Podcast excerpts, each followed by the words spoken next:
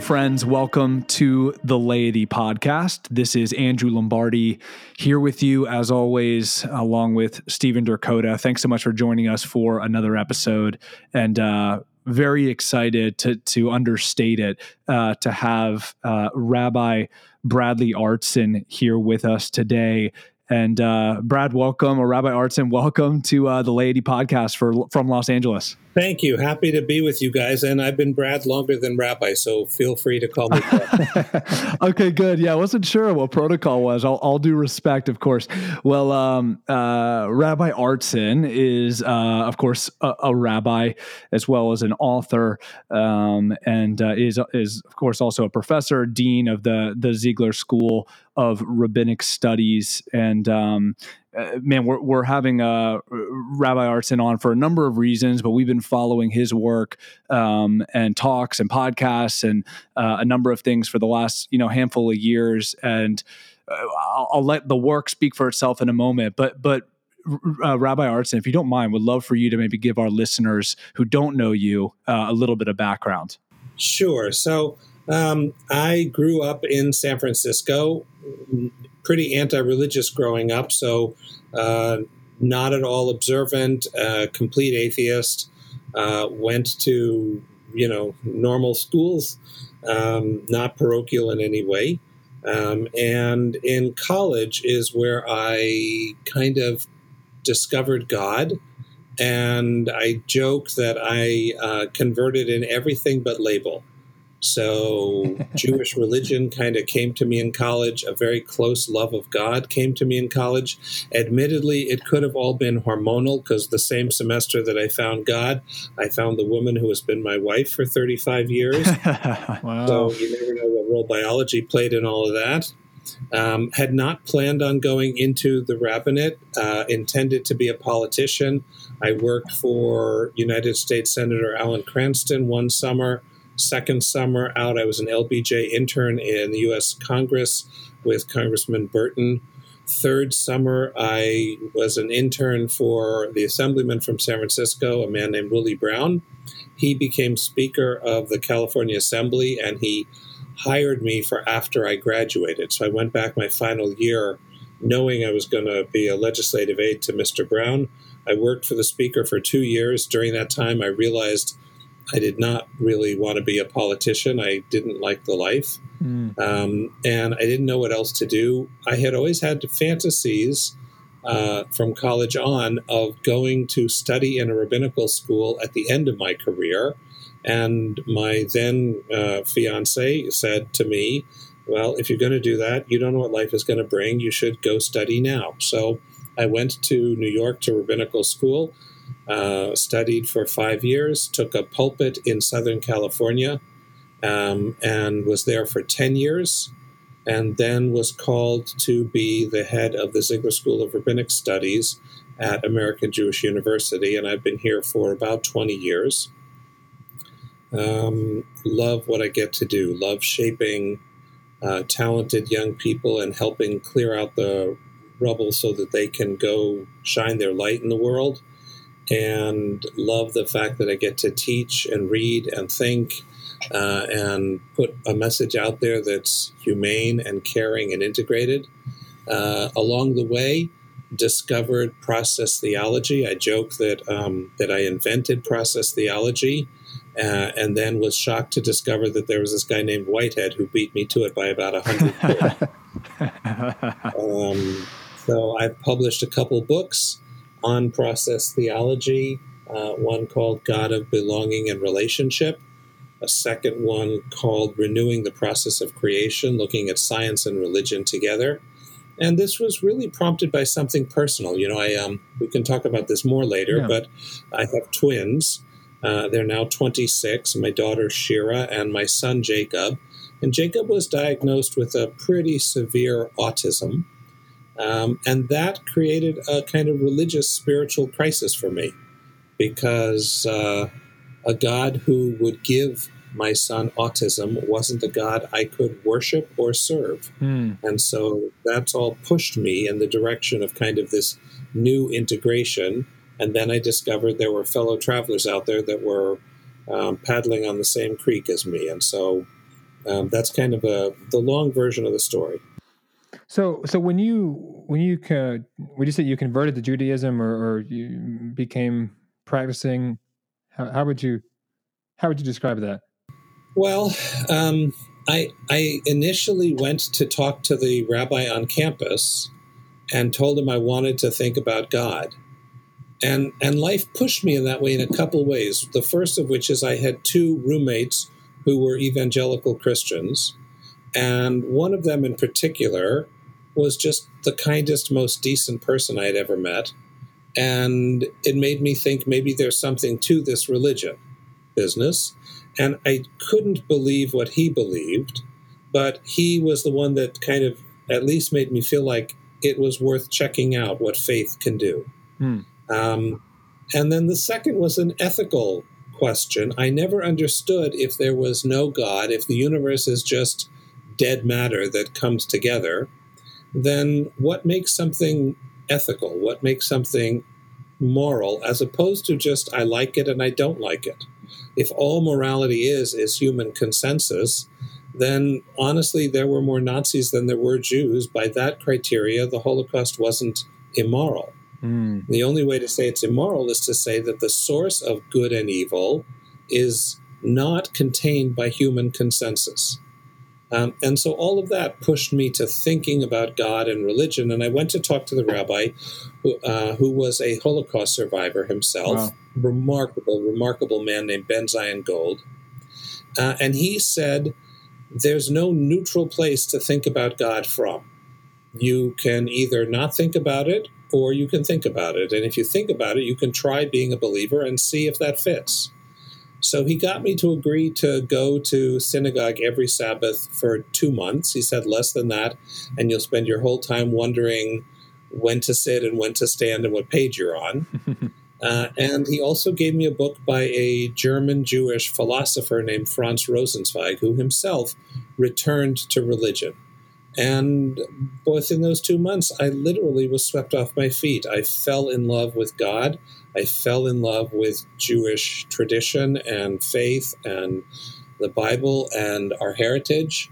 Uh, and I fell in love with a community that wasn't afraid to argue or to think or to question. Instead of a sermon from the rabbi, the congregation that he ran was one in which different congregants would lead a conversation about the weekly Torah reading and I was utterly enchanted. It was just a remarkable, remarkable community, and I have been in love with that tradition ever since. Brad, when you when when you were when, when you began to practice Judaism, were you introduced to process thought already, or did that come later? And and if and if you weren't, what was what was the framework um, of God that you had in the beginning? So I was not. I uh, like most Jews, I had never heard of process thought. Um, Whitehead still needs a good PR firm to help him out. Um, so I didn't. I was introduced to a kind of middle of the road Judaism that's more or less was conservative Judaism, although I didn't know it at the time. So the most um, traditionalist branch of Judaism is Orthodox. The most liberal branch is Reform. Conservative are kind of in the middle. And uh, so, you know, it, it, embraces the tradition and at the same time struggles to embrace modernity uh, and to allow both of them to shape each other. Um, and that suited me fine. So it was a place where men and women were treated equally, and women had equal liturgical rights and responsibilities as the men. Anyone could voice their opinion, but people observed the dietary laws, observed the Sabbath, and I grew into it. I was really attracted to that more robust form of Jewish faith and observance. But theologically, um, it was kind of mushy. Like, you know, I think I believed in a God who was in control, uh, compassionate, loving, kind, just, uh, uh, but didn't really sweat the details as much as my Orthodox friends thought God did. Hmm. And that kind of worked. I think for a lot of people, that is their idea of God. Yeah.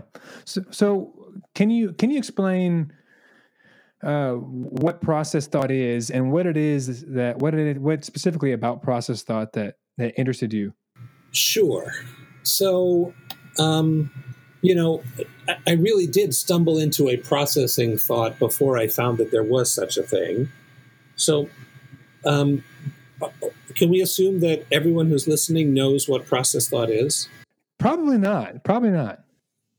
Yeah. so you maybe you could give us a thirty thousand foot, which is probably unfair, but I honestly think for for some of our listeners, it will be uh it will it will be brand new in terms of actually having yeah. language around it. Great. So let me start in a different direction. I started to I, I did my doctorate because I couldn't stand the idea of going into therapy. My mother is a psychoanalyst. My sister is a therapist. I've seen how the stew gets made. Uh, and so I didn't want, but I needed to work through how it could be that I do good all day and my son has autism. Mm. So I decided to do a doctorate, which would force me to go back to my teenage love, which was science. So I read a lot of neurobiology and cognitive neurobiology. I read a lot about astronomy and cosmogony, how universes get made. I read a lot about Darwinian evolution. Um, and, and all of it was to try to understand the universe so I could figure out how could this happen? And what's God doing in all of this? And I kind of stumbled into an understanding that the old Newtonian idea that time and space are absolute and that God is up there, out there, in charge of everything, seeing the future just as God sees the past, that I didn't believe in that God anymore. And that in fact, that God had been imposed on the God of the Bible and the God of Western mm. religion because Aristotle and Plato gave people a coherent way of turning it into theology. But that that add on of Greek thought didn't do monotheism a favor because it created this idea that for God to be all powerful and all knowing, we had to suspend our sense of God being all good. And by and large, without admitting it, that's what Western religion has done. So, a God who is totally in control, a God who this universe is exactly what God wants it to be, is a God who is the cause of unspeakable suffering for innocents. Hmm. And and that's just unbiblical. So, um, so I came up with this notion that you know now with relativity and quantum and the way we understand neurobiology, that everything is in the process of becoming, and that becoming is way more important than being, and that a universe in which everything is becoming is interrelated, and meaning comes out of our relationships each to each hmm. other. And then I started to read on that, and that's when I discovered process thought. I read a book on panentheism, and there was a chapter in it on process panentheism, and it's like, oh my goodness, all this stuff that I thought was original to me, someone else has already come up with.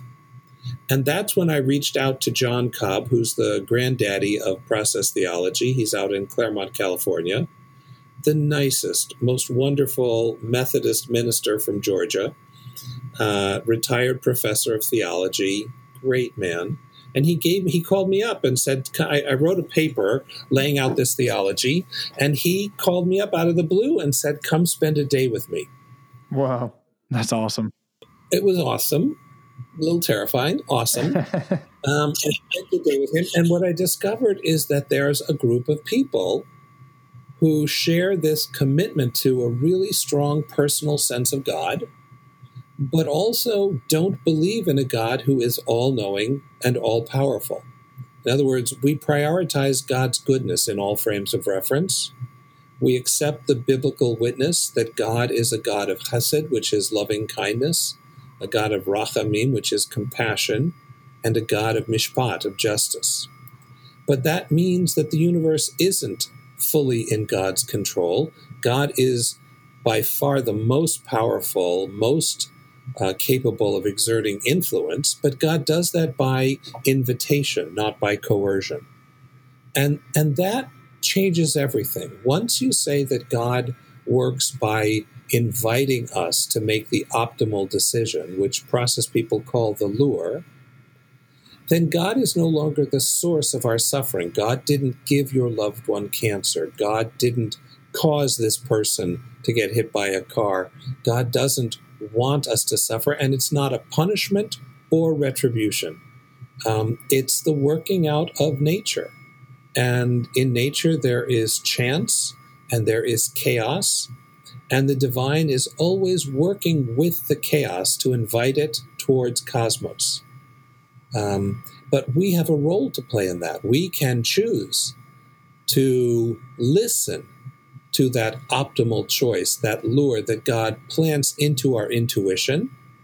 And religion has a role in training us to heed that intuition better and more transparently. But it's our choice. So God doesn't dictate the future. God provides us with options, lets us have an intuitive sense of which option is optimal, and then God is vulnerable to our choice. We can literally give God joy by making the optimal choice and thereby advancing God's sovereignty, or we can cause, cause God pain by not choosing the optimal choice. And that then becomes a permanent part of who we are on our journey through life. Um, that, in a nutshell, is how I understand process theology. I find it utterly persuasive, both in terms of suddenly, with that understanding, there's no longer a war between religion and science. The two of them can be allies. Good science and good religion can work together. Um, and it also, I think, is a better hermeneutical tool, a better literary tool for understanding the prayer book and the Bible, because it doesn't impose upon it the straitjacket of this bizarre Greek born theology of a timeless, unchanging God who is in control of everything and nonetheless punishes us for the way things turn out. Hmm. So, how did you, when you were wrestling with things with your son, how did how did process thought really help you reframe that and uh, and and find, uh, I guess, I guess more hope well, so, you know, with Jacob, what process allowed me to do is realize that God didn't give Jacob autism. That autism is a genetic mutation, and that Jacob's suffering causes God to grieve as well. But process also taught me that God by the way, these are lessons that are found in the Psalms as well. It's one of the ways that I think process is really just the systematic laying out of biblical assumptions. Um, that God never, ever abandons anyone. So, what I would talk to Jacob about is I don't believe in a God who gave you autism. I do believe in a God who is working with you and in you and through you to help you have a meaningful life. But you got to do the heavy lifting. So God mm. can't do it without you. And and and that really changed because I didn't I didn't then have I could mourn God Jacob's autism and I could grieve and I could hate it. But I no longer had a bully in the sky who was causing it. Instead, God became, in Whitehead's phrase, my cosmic companion and God was the one rooting for Jacob and reminding me to get up and get back in the game. Mm. And and the climax of that for me was Jacob's doctors all told us time and again he's never going to do this, he's never going to do that. Um, Jacob's mom never listened to that, my wife Ilana, and Jacob didn't listen to that. And the day that he walked across the high school stage and took his diploma. Um, when he came off the stage holding that diploma in his blue academic robe, wow. I was crying, and he came over to me to hand me the diploma, and I said, Jacob, you and God have done a great miracle. Wow. You know, because other miracles they can do in a lot in Hollywood or in a cartoon. But to get an autistic kid to be able to earn a high school diploma, no movie screen can do that. You and God did that together. Mm. And and process allowed me to see that, allowed me to rejoice in that. Mm, that's man, that's awesome. That's very compelling. And uh, appreciate you sharing that. You know, as a as a Christian that grew up in a, in a relatively conservative camp, um, and for many of our listeners that have done the same or maybe are still, you know, kind of in that space, this picture of God, this all loving, um, frankly, not, not, no longer kind of omnipotent, but uh, this process, God, that you describe is very compelling. And for those who are, uh, to your point, and immediately, if you have a background like I do, for whatever reason, right, our gut inclination is, but wait, that's not that, that and you made a comment about that being a very biblical thing.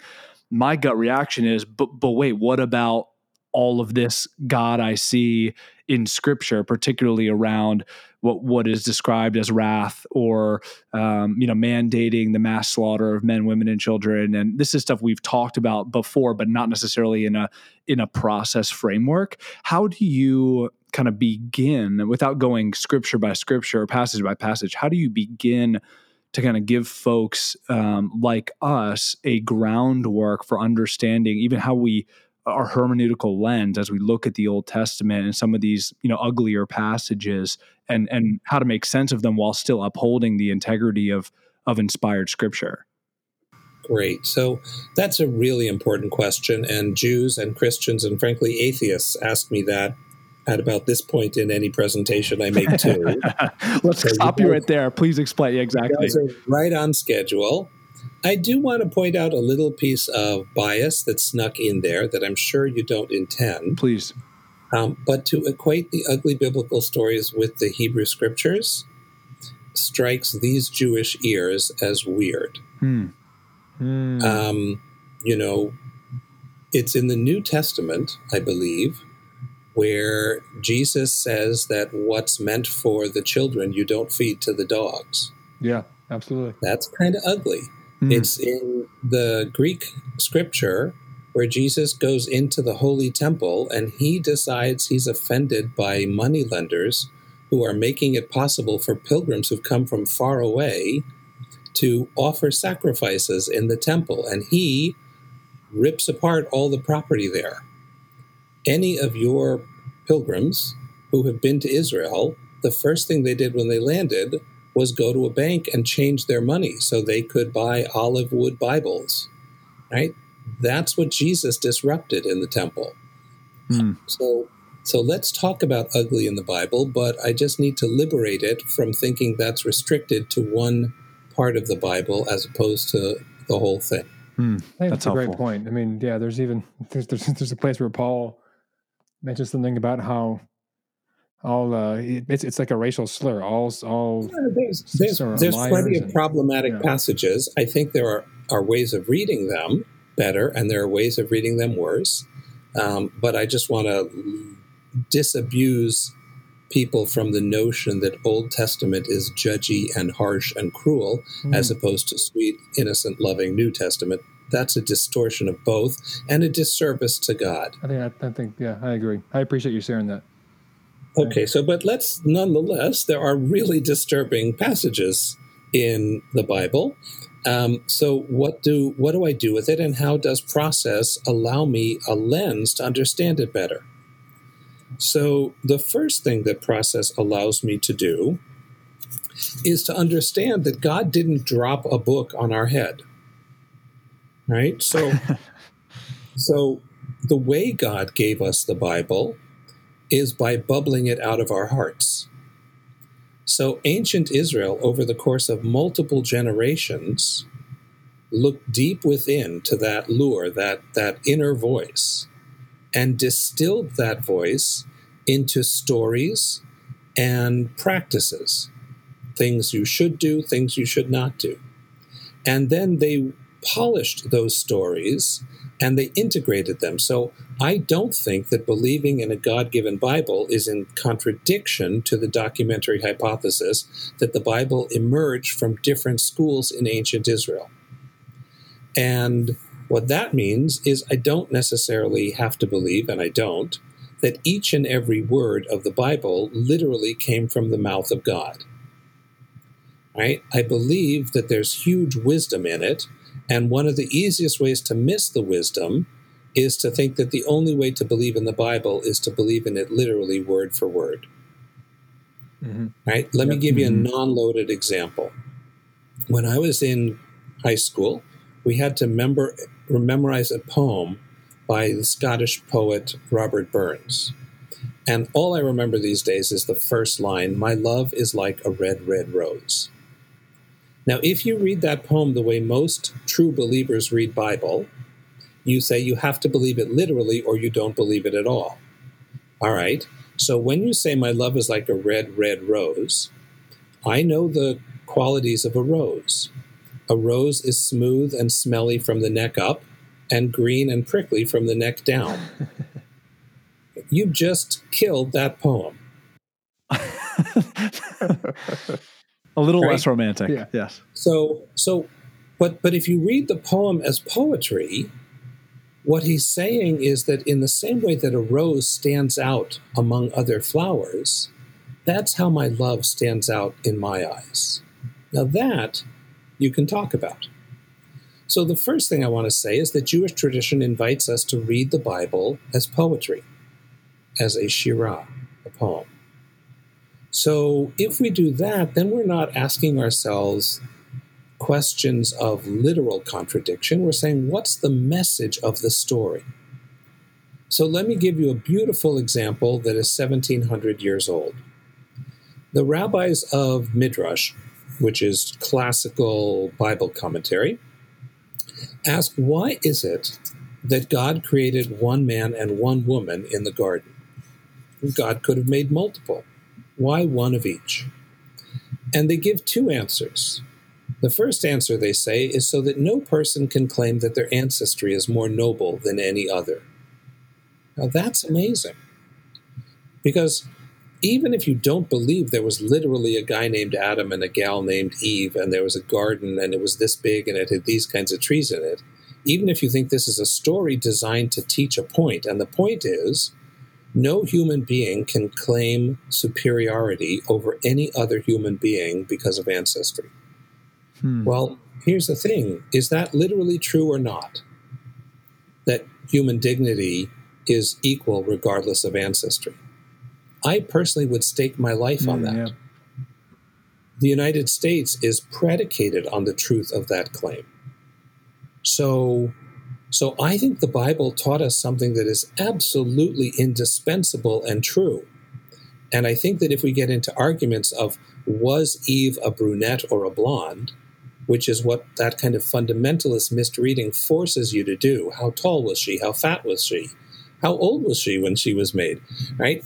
That distracts us from what's the divine message of the story, one of which is people's worth is not based on ancestry. We all have the same ancestors.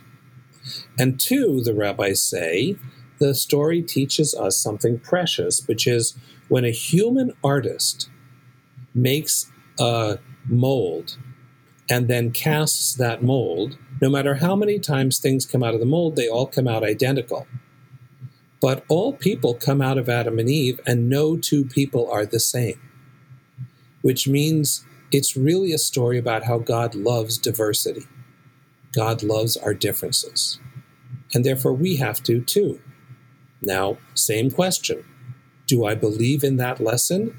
yeah, I'll stake my life on that one too. So, this strategy of reading the Bible not for literal, factual information, which reduces the Bible to a mediocre book, but instead, what's the wisdom that those stories contain? What's the point that it's making? And is that point true or not? Well, then suddenly the Bible becomes a book whose wisdom is still in advance of our contemporary practice. So let's take the one that you mentioned that everyone loves to throw up. What about the command to wipe out the Canaanite nation? So the first thing I have to say is that if you read the Bible whole, that's a command that ancient Israel did not fulfill. Yeah. Hmm. Right? So Joshua enters the land and there are still Canaanites. King David sets up his kingdom 200 years later, still Canaanites. By the time of Jesus, still Canaanites. So, if that were actually perceived by ancient Israel as a command, that would not have been the case. So clearly, they didn't take it that way. They took it as some biblical hyperbole, right? Interestingly, I'll share with this with you and your readers. There's only one other example in the ancient Near East of a people commanded to exterminate an entire people. There's a stone on which a king, Merneptah, um, scratched out uh, his names, and he's the first king, Pharaoh of Egypt, to tell us that Israel is located hmm. in Canaan.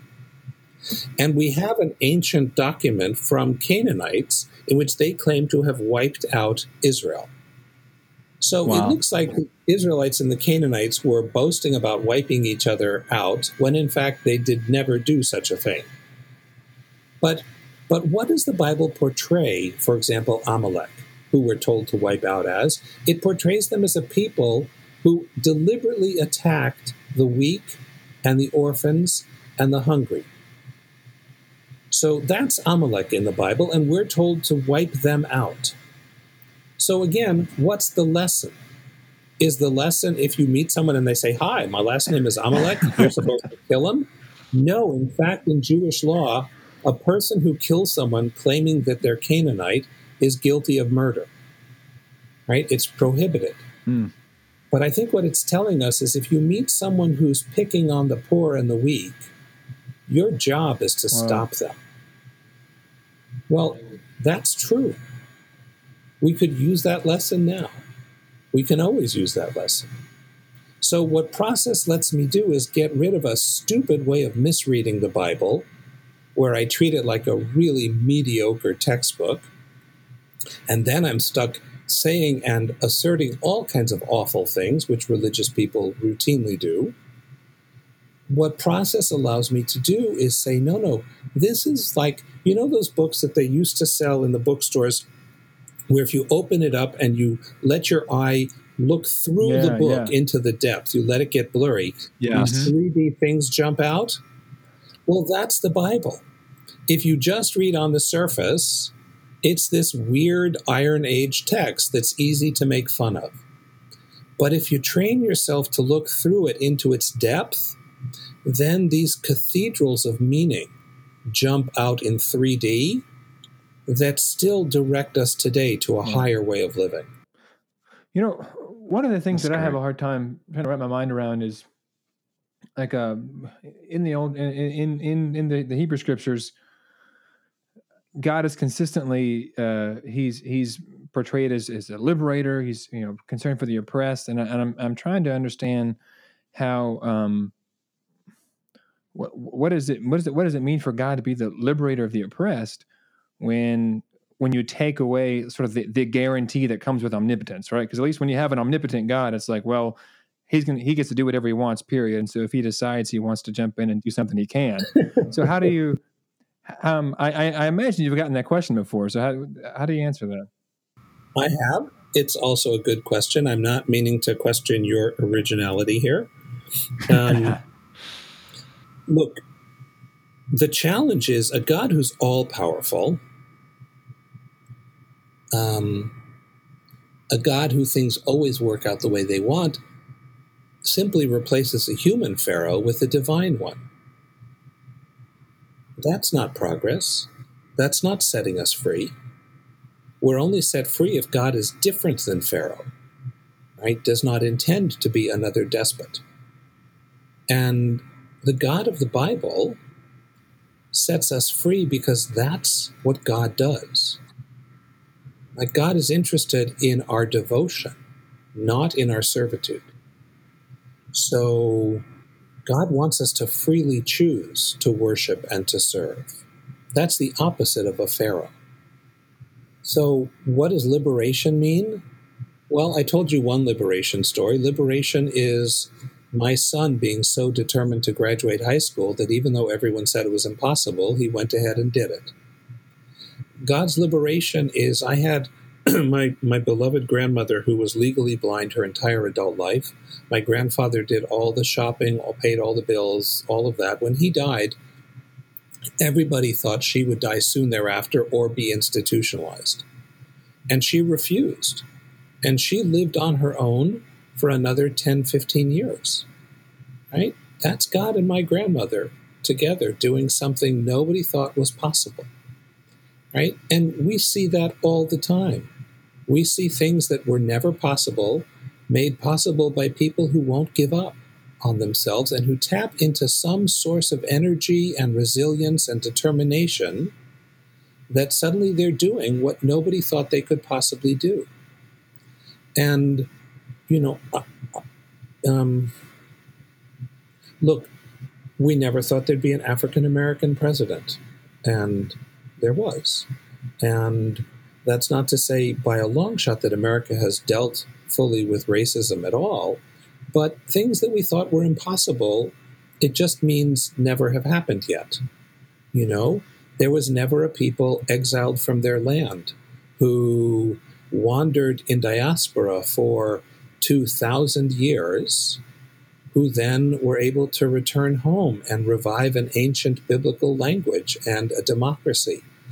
It was impossible until we did it. And then suddenly it's not impossible anymore. So, and in our own lives, we each do that. We each live lives of courage and resilience in which we break through what people thought wasn't possible. Um, and that's what a liberator God does. God fills our heart with a vision of what's possible, even if it was never previously possible. God inspires us to have the courage to know that we can do this. And then God applauds us as we get up and we do what had been impossible a moment before. That takes God's engagement. So, process joins with the Bible in saying that God never abandons us, never gives up on us, and is working with us and in us every moment to let us break through into what had been impossible but isn't anymore. When you bring this to to to Jewish communities for the first time, and and, and you're you're you're presenting this vision of God, what's generally the reaction? Do you get do you get pushback? Are people concerned that you're sort of off the, the reservation, or how, how do people respond? So, you know, it's really interesting. And in this regard, I think it is very different being a Jewish process person than being a Christian process person. Um, and that may just be a difference in the demographics of the Jewish community. Um, when I speak at a congregation about this, I start off by talking about why God isn't omnipotent, all powerful, why God isn't omniscient, all knowing, why these are not biblical concepts at all, but that God is in fact all good. That's a very biblical concept. And then I lay out a process understanding. And, and as I start to talk, I can see people's dukes go up. like they look angry at me and they look really disturbed and they look like I'm about to do something terrible. Um, and then, as I'm 10 minutes into it, I can see people's eyes starting to glisten and get wet, mm. and the dukes start going down. And by the end of the talk, people are coming up to me in tears and saying, I've always thought that, I just didn't know I was allowed to. And there are always two or three people who are spitting angry and who come up to tell me how mad they are at me, or they go to tell the rabbi of the synagogue, How could you invite this guy? Um, and my comment to those who come to talk to me is look, I may be wrong, and you're allowed to not agree with me. One of the benefits of serving a non coercive God is God's okay with your not accepting my theology. That's fine. um, but what you need to ask yourself is why are you so mad? Like if someone says something that's wrong, yeah. okay, it's just wrong. But the anger, that suggests that this is tapping something really deep. And you need to look at that. You need to look at what that is. But you know, um, where, whereas many process people in Christianity feel somewhat marginalized to mainstream Christianity, um, my denomination printed my two books of process theology.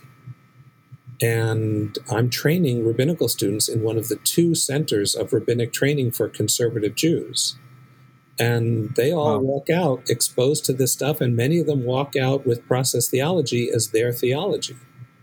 So um, so the response in the jewish community is very different. The other thing i just want to put out there is i have a public figure facebook page. Um, so for those of you who are interested in hearing more of my talks or i put pieces of biblical wisdom every week up on it. I do a short uh, video from the weekly Torah reading, meant not to help people with changing their ritual practice or even just for Jews. It's really meant for people who want some wisdom to live a better life. What's interesting to me is I have about 60,000 followers on this page, of whom about half are not Jewish, and of whom about 10,000 are Muslim. Wow. Many of them Wow. Because everybody's interested in wisdom. And it's not about wanting to switch from column A to column B. They're not interested in converting. I got an email a couple weeks ago from a guy who told me, Hi, I'm so and so, and I'm from Saudi Arabia, and I've never met a Jew, and you're my wow. rabbi. And, and that's because I think we live in an age in which people are willing to embrace wisdom regardless of its source.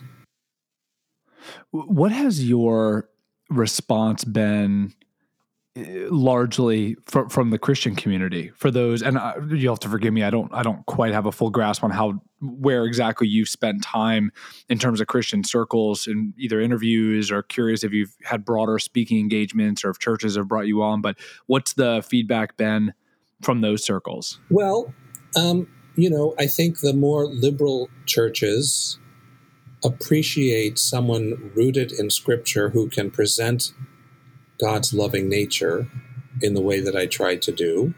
And it always intrigues them. You know, Jews are kind of magical. so um, I, I agree. People are looking well until you get to know us, but but in any case, from a distance, we look pretty magical and a little weird, and like you know, the Bible came to life in me. Um, so there's a bit of that.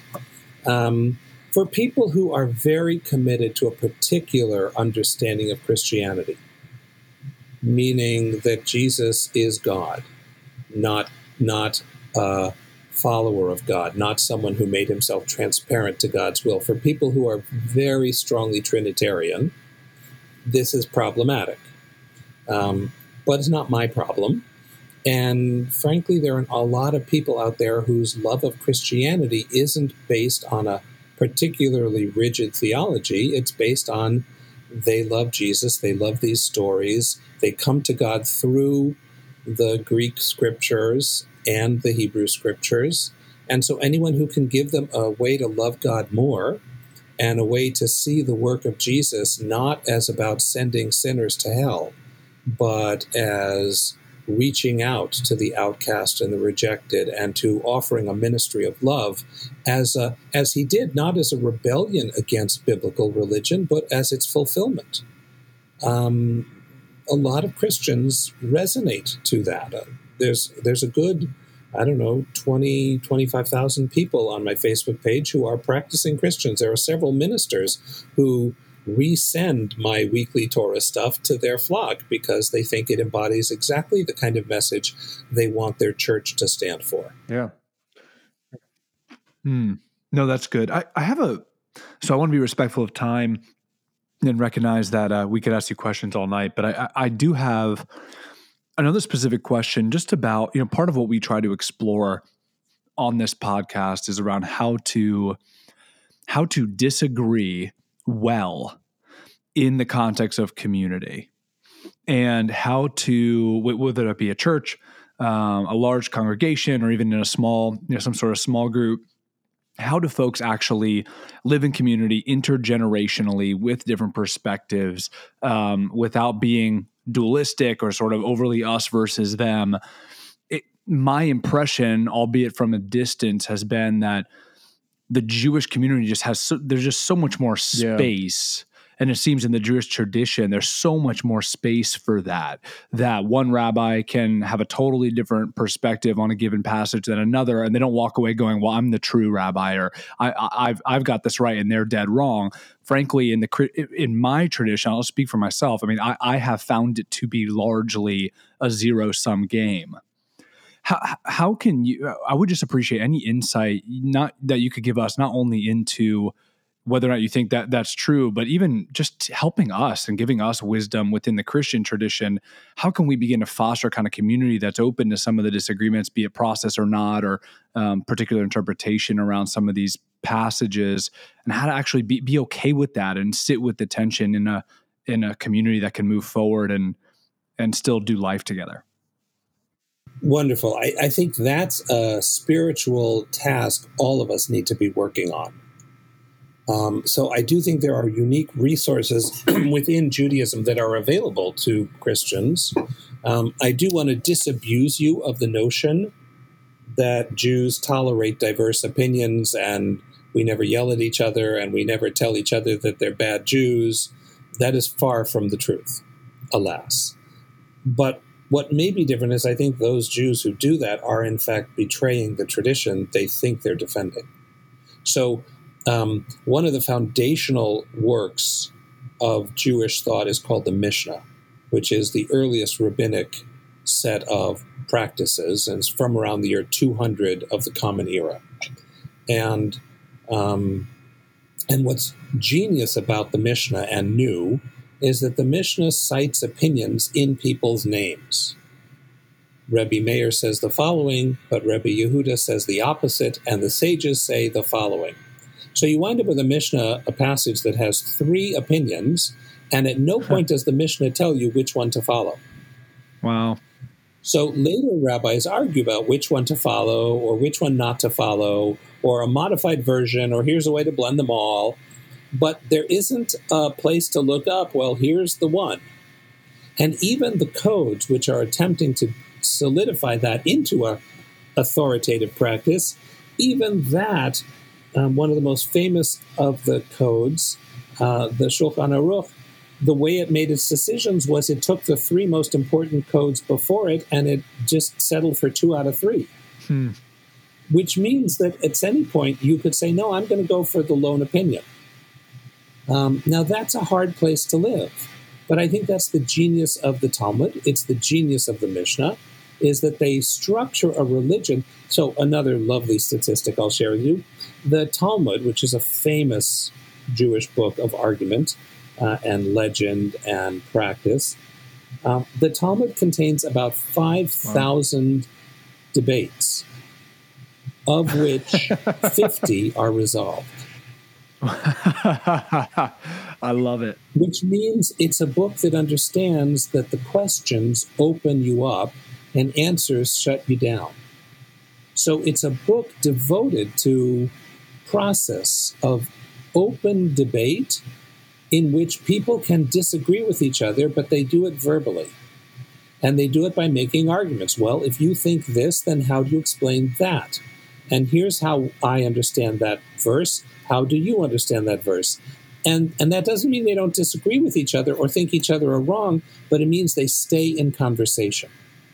And that, I think, has to be a model for all of us today. And I think we have to recognize, particularly in our time of hyper partisanship, in which everybody feels abused and misunderstood and yelled at, that we need to go back to this tradition, which in fact is found in the Bible too. So, you know, if you look at modern scholarship on the Bible, the Bible itself is made of different sources that are artfully woven together.